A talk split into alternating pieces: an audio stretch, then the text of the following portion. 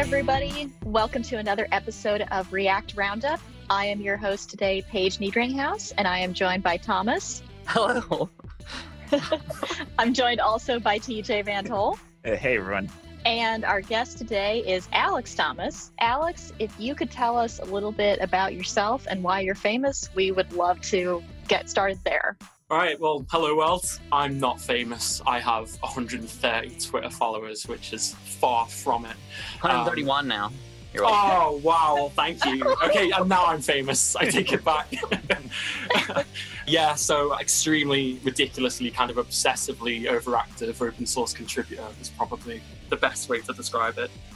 Hey, folks! One of the things that I find that really makes a difference for people being happy in their job is working at a place that makes a difference. And there's a terrific company out there that's looking to hire full stack developer just like you, and that's Faithlife. Their average tenure is five years. I mean, five years, that's forever in developer years. Usually, I see people changing jobs every one to two years. People are sticking around because they're great. They have a great values based culture and they are hiring developers in the United States. They're looking for full stack developers who can do C sharp or JavaScript on the back end and React on the front end. Go check them out at devchat.tv slash faithlife. That's devchat.tv slash faithlife. So, what kind of open source do you mostly work on, or is it really all across the board? It used to be kind of I was I was originally focused mostly in, in Java and more lower level languages. I used to do a lot of uh, like embedded systems design, but ever since I found React and particularly React Native, like I've just gone crazy. Literally, like from the very first day I found it, I've not stopped typing React Native code like every day. so I'm, I'm always just contributing kind of like new libraries for it now. It's just it's it's so fascinating. So there's a lot of stuff there, a lot of abandonware mostly. Same. Guilty. so, you, so you said Java. So can I assume then like Android background as well, like native Android? Yeah, absolutely. Yeah, so uh, really the, the Java came from university. So when you do like an engineering based course, I think probably even still now Java's like the main one to go through. It's kind of like that nice sort of high level abstraction, but it still gives you a real appreciation of some of the, the low level concerns that you need in performing things like IO and things like that. But yeah, I, I, I used to love the idea of like trying to build my own Android app. And it's kind of it's it's so crazy to me how simple it is with tools like React Native now compared to how it used to be. Because when I started, the tool chains really weren't there. I was having when was to, that? oh man, 2000 and I want to say like 2015, 14, 15, I think. It was really the kind of difficult back then because obviously I was still really inexperienced as well. But I was doing things like I was having to kind of SSH onto a computer that actually could run Android Studio, make an APK there, pull it back down, copy Oh, and paste rough. it into my oh it was, it was horrible. It was it was awful. So like working with react native now it's kind of it's why i'm so obsessed with doing it because it's so much easier. I feel like i'm kind of making up time that i lost in the past. Yeah, I so, think how that's- did you get introduced to React Native? I was really lucky. So, you know, my my first job like in industry kind of after I'd done my PhD, which I dropped out of by the way because all my idols dropped out of, of university, so I had to do it as well. Yeah, I, I started working. I, I headed up like the development of uh, this Android app we have in the UK, which is across like a few thousand uh, pubs and restaurants. I used to get like a million active sessions a month, which was really something to be proud of. But yeah, but post COVID, that's that's not happening anymore. but I was really lucky because the API we had it was kind of generic. It was to do with ordering food, and so they hired a couple of contractors to build like a web-based solution for that.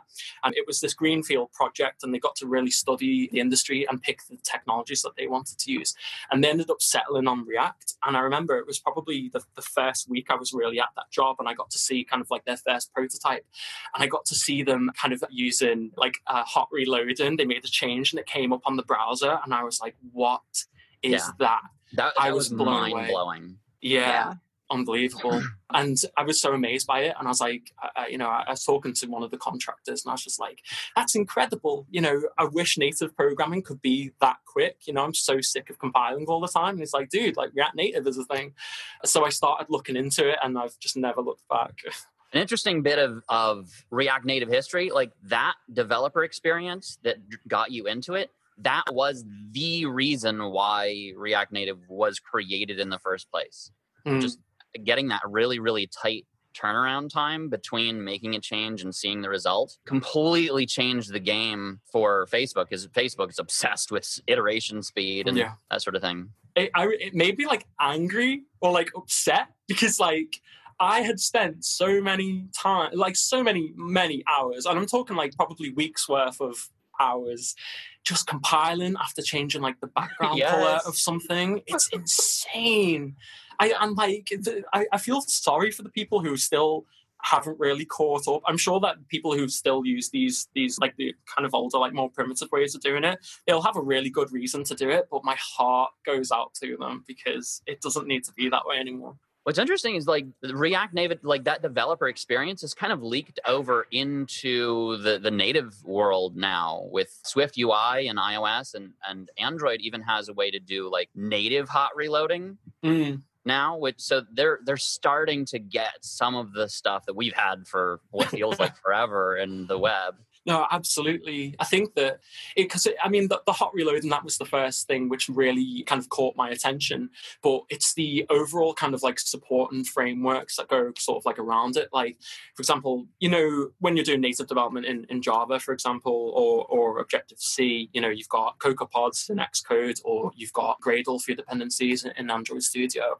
But there is nothing as simple as just being able to install something from you know Yarn or, or npm and be able to prototype that in your application immediately. And you know you can see how well documented it is. You can understand uh, you know it, it, it's so well supported. You can raise issues. It just feels like the community overall is a lot stronger. The pace feels a lot faster. Things can get turned around a lot quicker.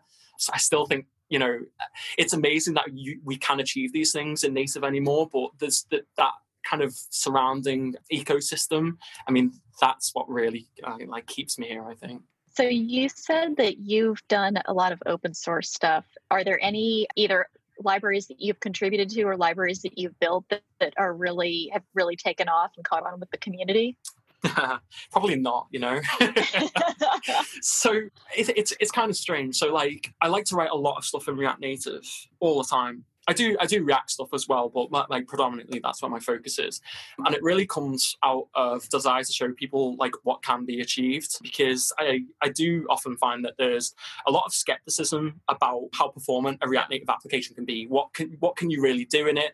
There's still a lot of like fundamental misconceptions. So I really like to try and just find areas of React Native that I don't think are as well kind of developed or as well researched, and I try to just spark some interesting projects there just to try and see, get people to sort of see what's possible. The most popular repository I've gotten is so I wrote it in like two hours, right? It's always the way. You can spend months on a project, you put it out there, and it'll have one star in six years' time. Yeah. Or it, you can spend 20 minutes on this other project and it gets retweeted by someone who's really famous in, uh, on Twitter or whatever, and it gets you a bunch of stars. And that, that happened with one of my projects, which is called React Native Quiet. So, what Quiet is, is it's a way to kind of transmit data, but using sound as the transfer medium there's a really kind of weird sort of interesting kind of background to that because all I'm doing there really is that I'm kind of hooking into a pre-existed sort of compiled binary. This other, well, it's an open source initiative. They've done all of the hard work and I just hook it up to React. There's nothing kind of special that I've done there.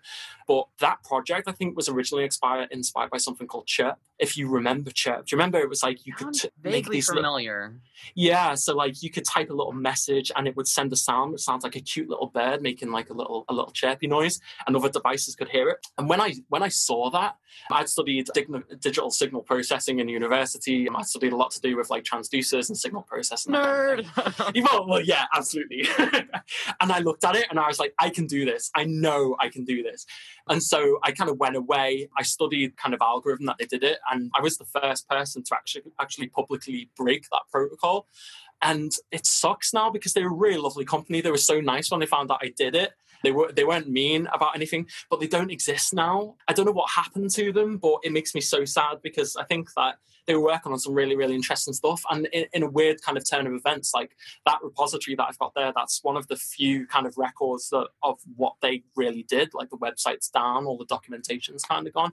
So I feel really lucky to have preserved that. But it's another one of those things where I work on these random projects. I get an idea, I think I can do it, I'll do it. I don't know whether or not it's going to be successful. I don't care.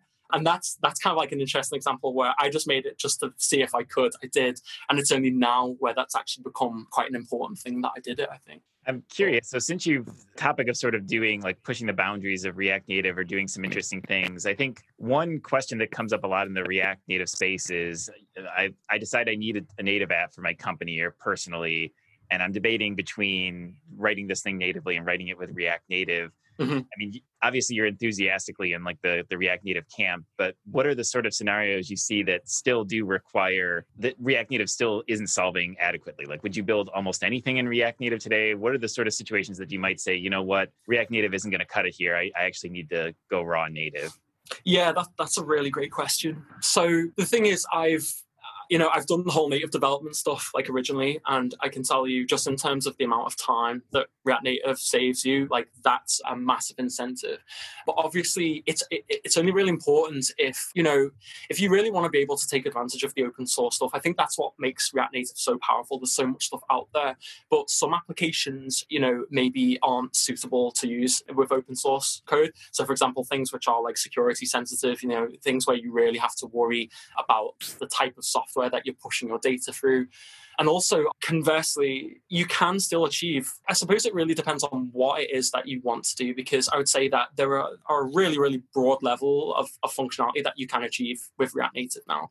And it's increasing all the time but you know you might find like specific platforms like aren't quite there yet or like for example a really great one is you've got react native web right? So an equivalent question would be like i could write something in you know standard conventional react or i could write it in react native web. You know it's kind of the same thing. It's like why would i prefer to use react native web over over react? And you know you, you could argue again it's more about the ecosystem. You know there are certain kind of like interesting sort of caveats to when you are using react native web it limits you from being able to access like other platforms and um oh sorry other kind of open source code which makes assumptions about the runtime environment you know? Like there's lots of common libraries for example like crypto or fs they're not available out of the box with react native you have to seek alternatives. So when you think that well obviously there are tons and tons of dependencies which are built on upon these these core kind of libraries in the node infrastructure you know that's where it becomes a bit of a caveat as well. You know it's, it's like any project you really have to look at you know the technologies you pick really closely but you know i hear i'm biased right but i hear success stories about what people are able to achieve with React Native all the time. You could look at existing examples of where people have decided it wasn't for them. So I remember, you know, Airbnb, they were really, really heavily into React Native. And at the time, I was so excited about it. And I remember coming into work one day and my boss had printed off this article about sunsetting React Native. He printed it? Yeah, he printed it and he put it on my computer and I came in and I was so I, I was it, was a weird time for me because I was I was I was sleeping like two or three hours a night. I was programming right around the clock. So like I didn't really have the brain power to kind of process what happened. But it was a moment where um it got me quite worried because Airbnb I saw as like they were a real hallmark of like what software development should look like. They are you know they've been so, like so successful. They've open sourced so much. There's so many aspects of that that really appealed to me. And the fact that they were going to discontinue it, you know, that made me quite sad. But when I started to read into it, you know, they were talking about the fact that they were having to put much more and more emphasis on having to write their own native code, and they weren't really seeing the benefits of what React Native was providing them. And my impression of that is that, well, they released some of the most pivotal kind of native libraries that we use in React. So most notably React Native Maps. It's really, you know, it's it's it's in so many of these applications. So of course you're going to be spending a lot of time working on on these lower level um, kind of components. I think. But yeah, so it, you know, in terms of the project, I do think that there's very little React Native can do. I mean, everything you can do in a native environment, you can pretty much achieve you know, in React Native because you have access through the bridge. You can do that thing. I think it's if you really, really care about performance, if you're not happy, you know, with the code that you're pulling in, that kind of thing. You know, there's some kind of restrictions about that, but I would 100% just recommend it to everyone. Because, like you say, I know I'm biased. I'm, I'm going to. Yeah, it's interesting. Like the way that they did React Native with Instagram is they like the majority of the app was all native views and everything, but they put React Native into kind of the just the only parts of the app that required where they really wanted to iterate quickly where it was more, more experimental like i think it was the first version of the like the explore tab was all done in react native just to get it out quickly and to iterate quickly without having to go through the whole app store cycle. Mm. And I mm. think even still some of the like the random help screens and stuff like that are all React Native so you can, you know, update the content from the server and whatever. Like it doesn't need to be native. It would be more work to make it native. So ah, yeah. yeah. I think actually, actually that kind of reminds me like that's probably another reason, uh, maybe why against you would want to choose React Native because when you, when when you talk about like this sort of like partial inclusion of React Native, it kind of makes me think that there's a whole lot of like like compiled assets you kind of need to bring along with that. So you must really want those. But obviously, it's Instagram. They've got you know infinite development power, I imagine. So I'm sure they can you know, play around all, all they want with what you know sources actually get pulled through. Yeah. So now one thing that you mentioned in the notes is you're working on some kind of Ethereum thing, which is like, I mean, I'm not a crypto expert. To me either, me either. but I know it's like, wait, Ethereum is like if Bitcoin was more more nerdy, if even possible. Like, please. the way I like to think of it is Ethereum is Turing complete Bitcoin. So you know, like with that doesn't Bitcoin, even make any sense. Like what? Oh, come on. so okay, but smart. kind of. so you know, the, well, the, the value in Bitcoin is like you have all these computers around the world all fighting, all, all, all racing to kind of you know brute force like like you know cryptography. So to try and you know crack a secret key. If you crack it, you know you earn you earn some money. You know that's the dumbest explanation of Bitcoin that's ever been put on a podcast, but I'll stick by it. It kind of works. Kind of works. this this is the level of Web three knowledge I have. By the way, this is all new to me as well. So we, we might be able to figure it out between the two of us. I want. Yeah. So with with Ethereum, it's a much you know it, through the eyes of the developer, it's, it's a much nicer solution because instead of getting computers to kind of fruitlessly fight to crack codes which nobody really cares about as a as a representation of of monetary value, you know the you know all of like the computer resources the heat the electricity that goes into doing that kind of thing instead what ethereum does is instead of trying to crack codes it just executes like computation instead. So when I say it's Turing complete, it's like you know it's like Bitcoin came with its own programming language. So it's a similar kind of structure where you have this kind of cryptographic blockchain where it's possible to kind of step through the entire history of every transaction that's happened, and you have this guaranteed like security and assurance of these are the transactions that absolutely happens. And no one's getting robbed, at least in a technical sense. Like people are, you know, giving their money away to, to spam campaigns all of the time, but that's not that's not the blockchain. Not getting fault. technically robbed, but uh, exactly. So you know, Ethereum is the counterpart to that, except the the blockchain actually represents changes in state as well. So you know, it represents real kind of software that people have uploaded to this sort of decentralized, democratized like engine, which is distributed around the world. So it's it's kind of really fascinating because you know know, we we're so used to the concept of you have API, APIs, right, and they are the uh, gatekeepers to data that you need to access. You have a bunch of developers who write their own different APIs. You have to write the client libraries to interface them and all that kind of thing. But what happens with Ethereum is that you kind of take that out of the window because it's this kind of like publicly accessible record of data that anyone can access to uh, have access to. It's all synchronized around the world, so you're never uh, kind of like outdated with respect to kind of where you are on the planet. So, you know, people try to argue that you know what we have in the blockchain is essentially better than what we've got in biology because you know it's like these individual cells actually can acknowledge each other's existence and their their states and things things like that. It's crazy. I'm, I, you know, and I'm butchering this topic as well because, you know, no, Does this have to do with React Native? Like you're doing something of, like yeah. So well, it's it's really kind of interesting time. Like how everybody says every year, it's an interesting time.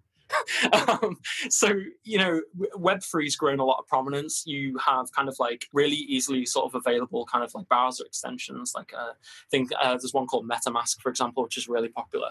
And so these are basically tools which help you kind of interface with the ethereum blockchain gives you access to your currency like from, from different websites and that kind of thing. But when you compare that to react native we're kind of missing that because web3 it's kind of in the name. All of the libraries that we have at the moment are so focused on the browser browser. And you know, there's so much power and capabilities in bringing the blockchain to native applications. I'm really, really starting to kind of scratch the surface with that. So, you know, another one of my abandonware projects at the moment, which isn't quite abandoned. I am working on it, but you know, Not I've been quite working abandoned. I need a sticker that says that. so yeah, so I've, I've been able to sort of include iOS and Android sort of native binaries again and expose these to React Native, so you can actually start making like real native transactions with the Ethereum blockchain, but with the sort of traditional, you know, React API we all love. So you've got hooks for Ah. being able to interact and that sort of thing. I, it's it's really cool because I mean when I'm- when I'm talking about adding browser extensions to your browser to be able to get access to funds, like although MetaMask is extremely secure and the blockchain as a whole, like this cryptographic secureness, it's all great. As an end user, someone who isn't technical, that is a fundamentally really strange thing to do. No one's going to want to do that. So one of and that's one of the challenges we kind of have, you know, trying to bring this stuff over to native. It's like how are we really going to expose someone's wallet? Uh, how are you going to be able to share it in a safe way? I mean, that um, phrase even sounds yeah. Expose my wallet. Yeah, exactly. No. It's it, it's because it's weird. It's a it's a weird thing. But um, I, I was so lucky to kind of stumble upon this SDK recently. It's called Torus, and it is absolutely like it blew my mind. So what they've done is they've made it possible to create like a normal Ethereum wallet, so an address somewhere which can start kind of transacting funds. You can load it up with some value. You can use it to pay for you know other stuff. You can you know leverage it on you know different decentralized exchanges, that kind of thing. But the way you allocate that wallet is it's tied to social login. So obviously, from a security perspective, we're kind of you know it doesn't it doesn't sound as great for someone who's really really into crypto, right? The people who you know storing their life savings in crypto. But to onboard, you know, more general users who don't have a background in crypto, it's possible to literally give them what feels like your standard, you know, Facebook, Twitter, Discord, whatever sign in. But when they've done it, if if they don't have a wallet on the blockchain, they get one allocated for them. And what's even crazier than that is that you can actually create wallets on behalf of people too. So one of the ideas that we're looking at in, in the, at the moment is to do kind of like with with crowdfunding, and it's like you know if you if you know someone who's in need, someone who who could use like some kind of a, you know financial investment, maybe they're not technical, maybe they don't have access to a computer very often or something like that, you can actually begin to allocate. If they had a Facebook profile, right, you could give past that their uh, Facebook profile ID to Torus. It will create a wallet for them, and that wallet is ready to receive funds. So you've been able to do that on behalf of them, but you don't have access to that wallet; it's theirs their social login is the only thing which is actually going to be able to get in and, and retrieve that money. So that's a really, really powerful thing, I think. I think that's going to really change how we start seeing cryptocurrency integrations as we go on. Is is anybody talking? I'm trying to to be quiet for long enough for other people to speak and to just like run away with the conversation. I'm sorry if I've just bored the hell out of you. no you you haven't you've just kind of blown my mind trying to think about how you know both how beneficial that could be and also the security implications that that could cause if you can start creating stuff on behalf of other people. Mm, like that's kind of the thing that worries me a little bit about that possibility is how easy or how prevalent it might be to just start creating false accounts kind of like Mhm. twitter bots or false things that are getting other people into trouble in Mhm. some way shape or form so None that. Abs- absolutely. So I guess one thing to kind of emphasize here. So I'm using, uh, for example, in in the first kind of version of this product we're putting together, the only authentication provider we're using is Twitter. So basically, you can pass it a Twitter handle, and then we're going to allocate a wallet for that Twitter handle. So the first thing is that you know you have the verification step of like you know as an end user that is their Twitter handle. It can only be that person on Twitter. Obviously it starts getting difficult where you know maybe you're not as familiar. Maybe you allocate a wallet to a twitter handle which looks similar to someone else. Yeah that would be a really big problem i think.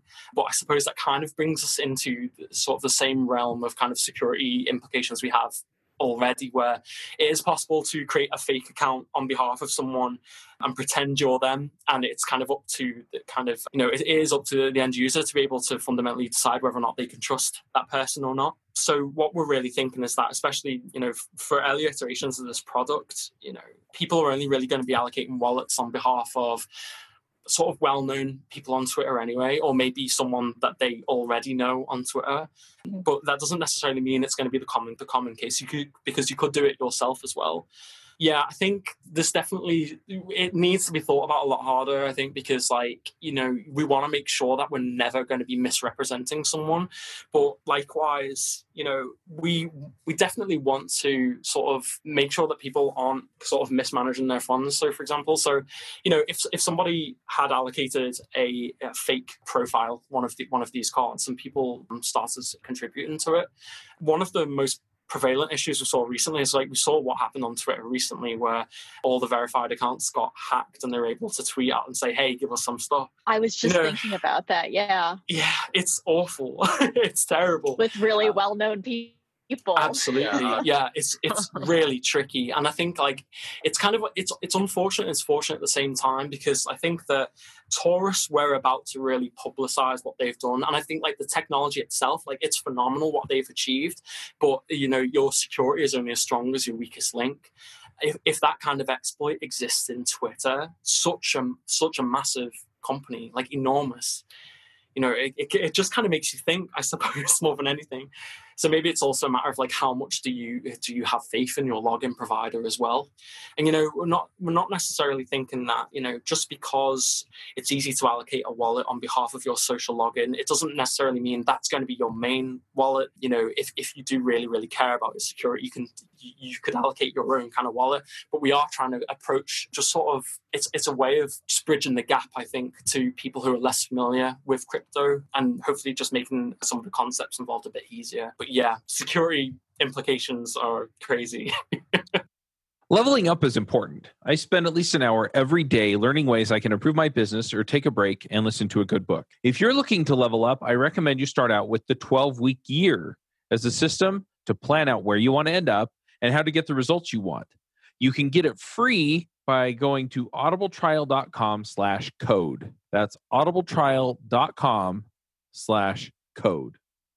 So Speaking of like social related stuff, uh, there was some a project that you mentioned in the notes called Mapsy, oh no. Yeah.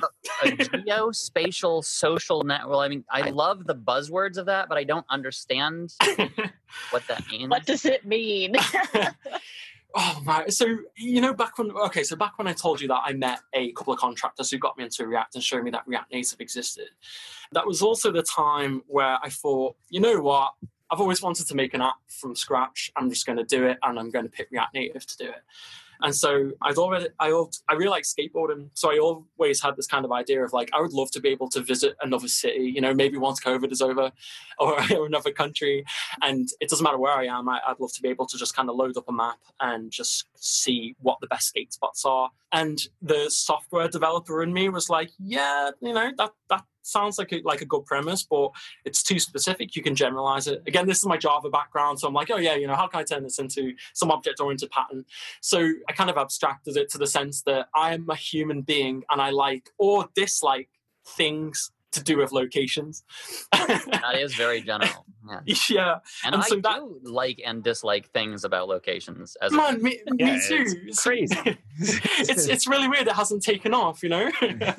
so yeah, I, I kind of went away and I spent a really long time putting the entire stack for the social network together. So um, it was building like a custom map, which was like kind of fun to use. The ability to upload video, compress it, display it on a map, and you know generate you know, like you know preview gifs and all that stuff, all the security stuff as well. So I spent a long time on uh, Firestore rules as well. So long that the very first project or, or repo I published onto NPM was a programming language I made because I was so sick and tired of writing rules on Firebase. So okay, I need made more something called- information. Please add a link to that. yeah, it's it's it's called Sofia. It's yeah, Firebase rules, man. It is. I didn't know about GraphQL at the time. I'd really recommend if if someone was going to do something similar, just use GraphQL. It's awesome. Well, I'm, oh, Or- I'm actually curious. What was so bad about Firebase rules? Was it just like the complexity you were into, or like what? What's the specific problem you ran into? So it, there's a couple of things, right? So first, it has like its own sort of bespoke syntax, right, which is not nice because you know they're they're kind of like these sort of like static definitions of of rules. Like there's no reason in my mind why it couldn't be JSON. And that's what Sofia ended up being. It was a, it was a JSON representation of, of Firestore rules, except it had some bells and whistles with it. So the complexity was that managing user authentication is really really difficult. Like what I mean is that like Firebase as a platform, it's amazingly simple, right? So it's really easy to get powerful asynchronous transactions. You can authenticate someone really simple. It's great, but as soon as you get into sort of like the nitty gritty detail of say uh, I've got a user on Mapsy and they've upvoted a comment or something, I don't want them to be able to infinitely up- upvote it. Part of me thinks that that's what happened at Medium with the claps. They were they had to write this. No, like, ah, nah, just forget it. Just write, just clap as much as you want.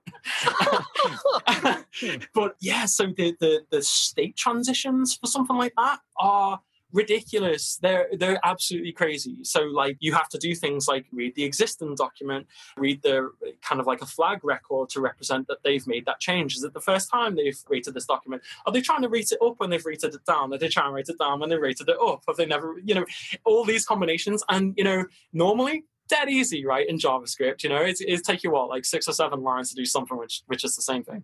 In Firebase variables, my gosh, it is it is it is uh, really really long sequential kind of like Boolean conditions, which are like uh, I can't fit it on the screen. They're huge. They're this big, and they're they're sort of intertwined as well. You have to sort of mirror them across different collections as well to make sure that it's sort of the state transitions that you're attempting to make are sort of uh, moderated and uh, sanitized for sort of like the dependent collections of transactions as well.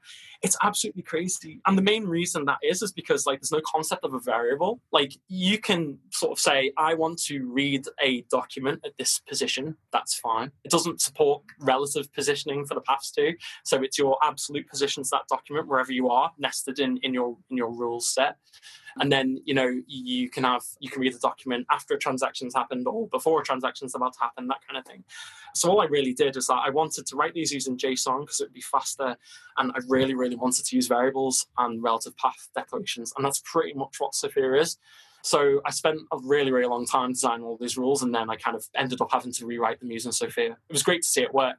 But yeah, I, I don't really work on Mapsy anymore. It was an experience, shall I say. I get the impression I bore you guys so badly. Not at all. Not at all. Like I can keep talking about this stuff for hours, but I'm just trying to like, how can I not monopolize this conversation? I'm curious too with Mapsy, did it just you struggle to find an audience? Because I I mean like just in Android and iOS world, right? There's so much competition for mm. finding people. Like like what was the journey like there? Like just trying to market the thing and find a user base? Yeah, so I, th- I think that's kind of that was one of my biggest problems with it because like I I knew I could write this, like in a mechanical sense, I could build this app, I could publish it, but I never really gave much thought as to what happens afterwards. And it's a, it is a lot of naivety on my part because there is so much work you have to do in building up like a following. There is so much to do with actually, you know, testing your ideas against, you know, potential end users and trying to understand what they want and what they don't want. Because what I was writing back then is like, I have an idea for something, this is what I'm going to make. And when I release it, I really hope people like it, which is just totally wrong. Because like I saw um I saw swyx he, he he quoted someone it was brilliant and they were like if you've got an idea for a business or something give yourself a, like a two week aggressively sorry aggressive delivery window and then charge ten dollars for it at the end. And I was just thinking I wish I'd seen that like three years ago. Right? Same. Yeah and uh, yeah, so it's still there, I think. But like, you know, I, I, at the time it was my life. I couldn't imagine actually, you know, being invited onto a podcast to be able to talk about it. I would be so excited about it. And now this, I just find so much more pleasure in just React Native as a whole. Like, I love the technology, I love the community, and I kind of I'm really grateful that that's what Mapsy kind of introduced me to because that whole project, you know, it was a one man thing. It would have been impossible without the help of the open source community and the amount of really valuable work that they've just made for free. And all I really want to do is try and, you know, give that same level of help to someone else out there. So now that Mapsy is, you know, not your main focus, what are you currently working on? What can we expect next? um, well, what am I doing? It's it, okay, yeah. So, a couple of things. I need to finish off my Web3 React Native thing because at the moment it only allows you to kind of like send Ethereum around, but the, the, the real beauty of Ethereum is being able to, to execute that code on the blockchain, these, these smart chat uh, contracts that kind of live there but also, yeah, i am doing this work with Gitcoin at the moment. So they've they've started this thing called the Kernel Project, and it's it's like eight weeks for hundred people to kind of get together and just build some cool stuff with Web three. And so that's kind of why I've been introduced to Torus. It's why my descriptions about Web three are rubbish because I'm so new to it. But I'm really thankful for them inviting me on because I, I said kind of outright like I don't know anything about this technology, but I promise I will just I will I can write a lot of rubbish. so just just let me come on. So that's going to be my focus for next few weeks. And then I was in the middle of uh, writing like audio synthesizer stuff for React Native as well as a language. Uh, I, I kind of noticed that there wasn't really a, a, solution for programmatic generation of sound at runtime in React Native. And as soon as I see something like that, I'm like, I need to I need to make that because no one else has thought of it yet. so people like you. yeah, so I've got the iOS version of that out. I've hit some problems with Android. I kind of just yeah. need to look at that again in a couple of weeks, I think. But yeah, so that's kind of my focus at the moment. Well, I see something in the notes about a socially responsible gambling application, and I feel like I need to hear more about this. yeah, I mean, it would you know what it would make sense to talk about that as well because that is literally the only thing i'm doing in react at the moment like not react native yeah it's kind of interesting so i'm not i'm not sure how much i can really talk about it you know the, I, have had like the same boss for like three years i've had like the super kind of charismatic entrepreneur guy who's always just going around starting all these crazy projects and i love this he was a yeah, he's he's awesome. And so he he kind of brought me onto this project. And um, what we're making, it's it's for like this gambling agency, and they kind of they want to make it's like a kind of bingo, except the entry requirements are like so ridiculously low. But by contrast, the actual jackpots you can get are proportionally much much higher. Their whole idea is like they want it to be socially responsible and respect that they don't really want people to ruin their lives just playing a game, and that's what we're trying to really aim for. And so the whole the whole thing's kind of like a React base. We're using you know, uh, server side rendering for our application. And, this, you know, I've spent like, you know, even this kind of sucks this conversation because like I've spent so much time just on the Express layer, just serving out this kind of like plain text React app at the moment. It can do all the function that we need. Like I've got all the hooks there, like it's all ready to go. The UI, man, though, it's just, you know, it looks like, you know, you, something I wrote in Notepad or, or something yeah this is why product developer designer these are re- like re- whole careers yeah component um, libraries are great for that too to help cover those design gaps there's another whole career right there I know. That's, that's the thing. Like, I never, I never appreciated, especially when I was working on Mapsy, just like how valuable someone who's actually good at UX can be. Because, like, I wrote some awful, awful user experience stuff. so I'm curious too. Like, looking at this list of things you've done that we've talked about, this is like this is an incredibly prolific list. Like if I tried to throw something similar of my life's work for the last few years, I would feel, you know, I've been needing to get around to cryptocurrency and gambling and PhDs in microchip design. I just, yeah, I haven't found the time. So I guess my question is, do you have any like a life tips? Like uh, what, what gets you motivated to jump down all these? Is it just things you feel passionate about it and you just go right in? That's a it's a really good question because yeah, I mean, because firstly, I all right, you know that list I've given you there, like that's that's just the React stuff. All right, so if you if you go onto my my GitHub, right, you'll start to get an idea of how obsessively weird I am when it comes to writing this stuff. Literally, I spend every waking moment doing it, and it is something that I don't recommend to anyone. I don't think it's a, a really great way to spend your time. You got to really say and don't do what you do. Yeah. the whole, you know, oh man, I don't want this podcast to get sad, I guess, but it's it's going to, I guess. we started off sad. We were talking about COVID, but I'm sure we'll delete all the COVID. That's true. That's true.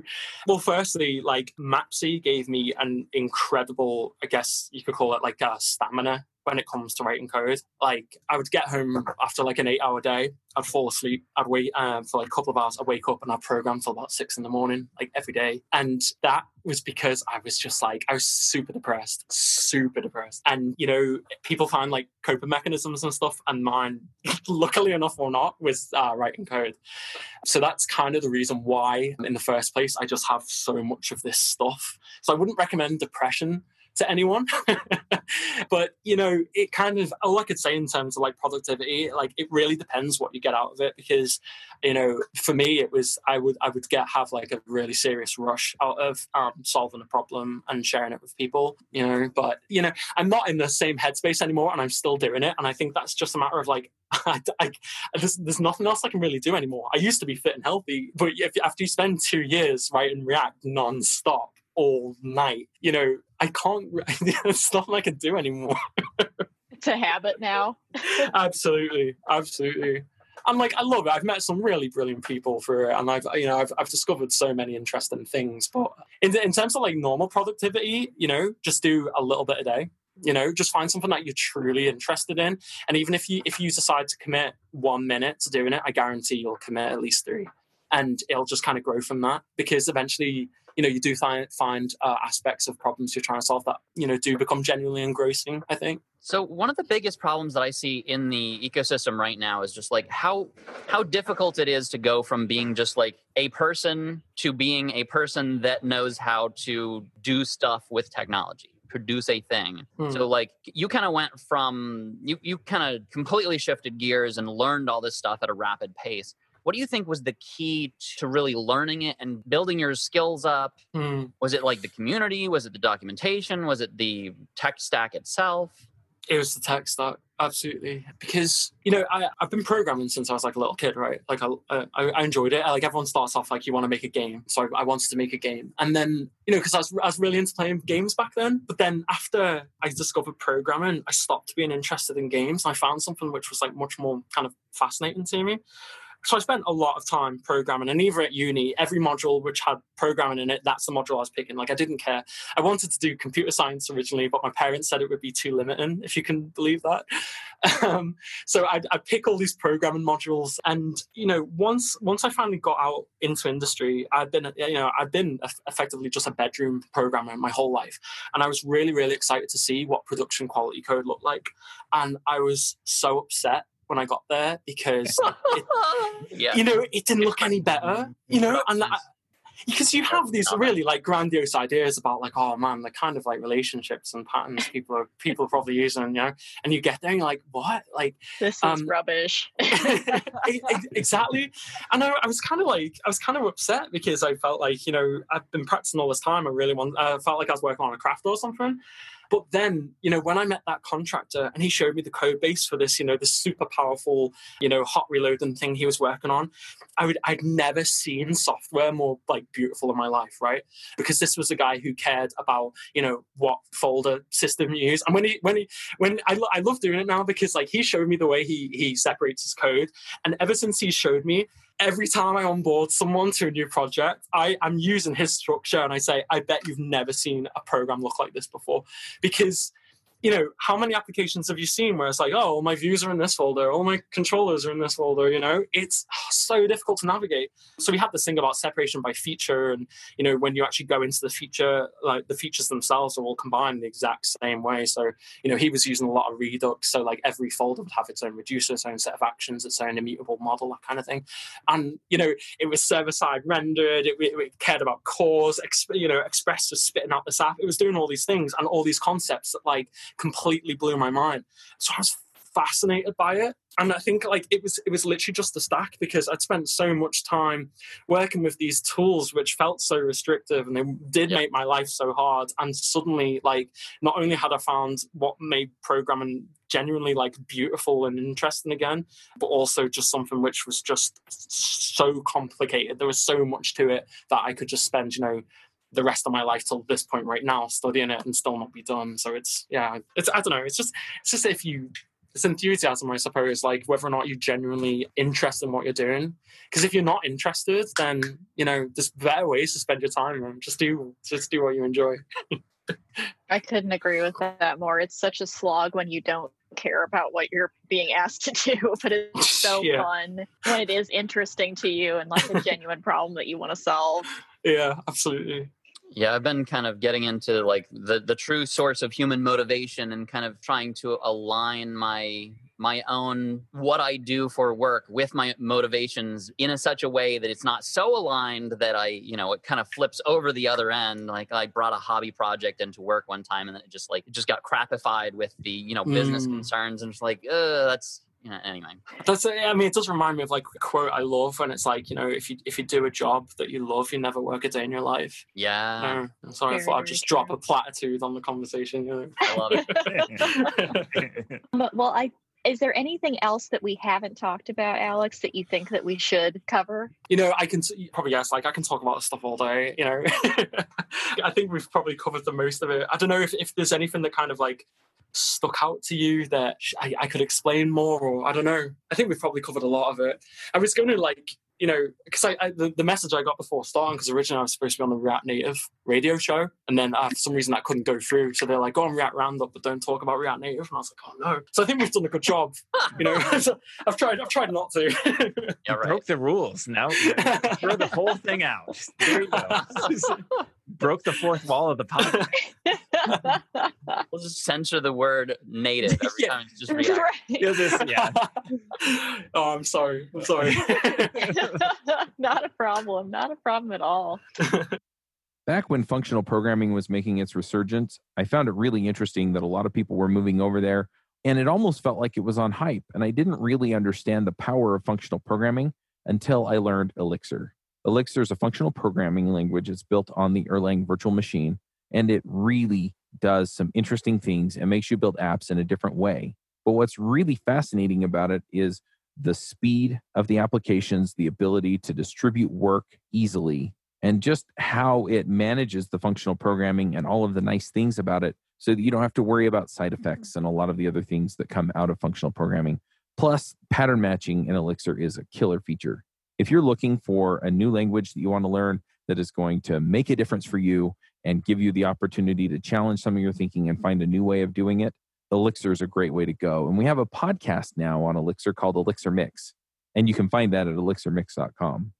I think that this is the point in the show that we can transition to what we call picks. And it mm-hmm. can be anything. It can be things that you've been working on. It can be TV shows, books, products that you have that you think are awesome. So I can kick us off. The thing that I am going to recommend this week is actually it's called Ultimate Beastmaster. And it is a series that's on Netflix. It's a little bit like Ninja Warrior or some of those other obstacle course ones that are getting quite popular on TV. And it's just one of those things that you can watch for 45 minutes and be astounded that people are this good at agility and stamina and flexibility and grip strength, especially because it seems like all these guys are like parkour, rock climber, jujitsu ninjas. And it's just by what I could be doing if I really wanted to put my mind to it. so if you're looking, yeah, Those are great shows to watch whenever I want to feel inadequate about myself. Like, well, like I feel good about pulling off like good 15 push-ups, and then I turn on the TV. And it's like, well, all right. Yeah, But yeah, I love that show.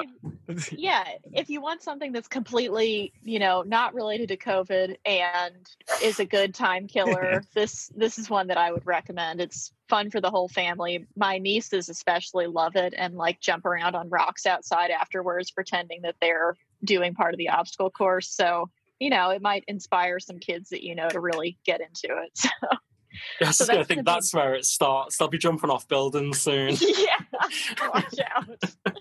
yeah, so that's going to be my pick for this week. TJ, you want to go next? Yeah, actually, that reminds me. Netflix has another show called "The Floor Is Lava," which it's it's kind of a similar concept. It's it's kind of a silly, stupid show. Like the whole premise is there's like water rising from the ground, or there's lava, right? Air quotes rising from the ground, and you have to make it from one side of a room to another.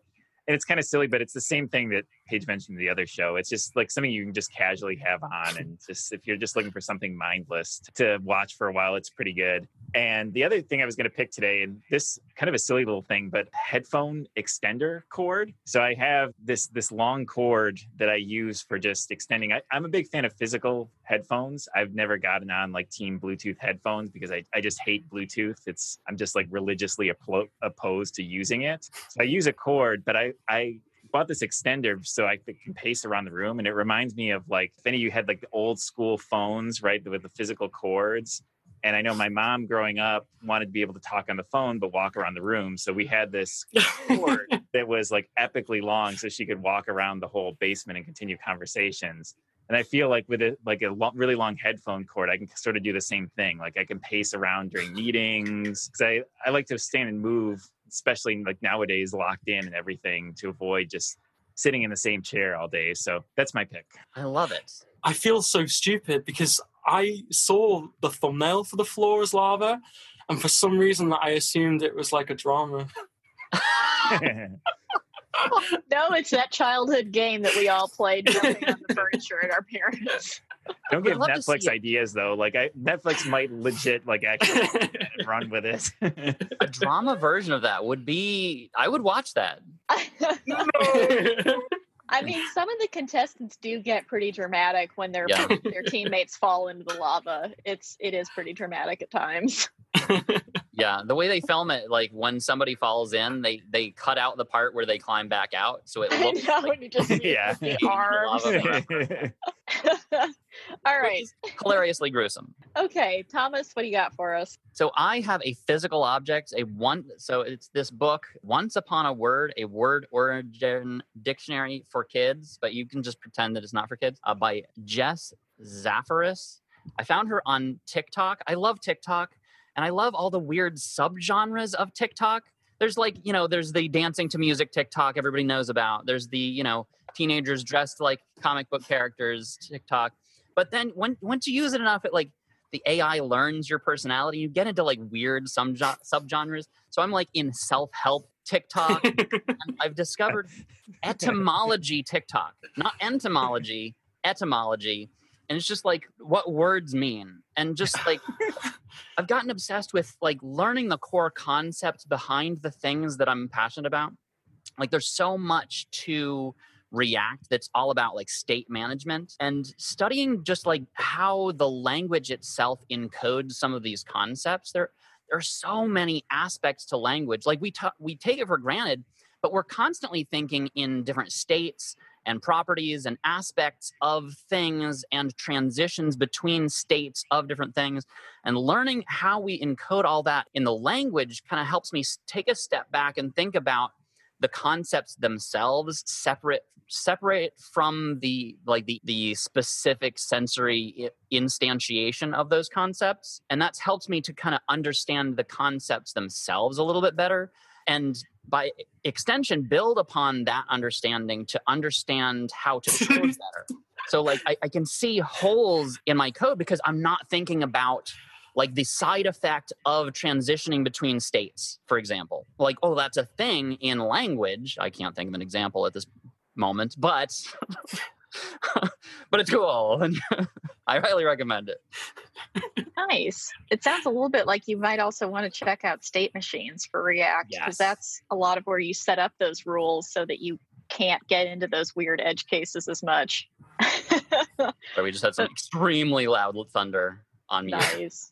Very cool. All right. Alex, what do you got for us? I have something far less intelligent to share. This morning I was on Reddit and I saw this video called Harry Potter with guns. And it is the funniest thing. Honestly, I have not laughed that much in so long. They basically replace all of the ones with like pistols or like shotguns, uh, like during Quidditch and stuff. I'm like, it's it's it's ridiculous. Like there's that scene in the Philosopher's Stone where uh, Neville wants to stop like the three from going downstairs and losing more points for, for Gryffindor, and Hermione just flat out caps him in the face, and it's so funny. it's ridiculous. that sounds like a good distraction right now. Nice. Well, everybody, you know, Alex, thanks for coming on. It's been really fun to talk to you and hear about all of the different interests and stuff that you've been working on today. Oh, thank you very much for having me. I really appreciate it. Yeah, That was awesome. Absolutely. Yeah, absolutely. All right. Well, thanks everybody. We're going to head out. This has been another episode of React Roundup. See you next time. Good night, everybody. Bye. Bandwidth for this segment is provided by CacheFly, the world's fastest CDN. Deliver your content fast with CacheFly. Visit C A C H E F L Y dot com to learn more.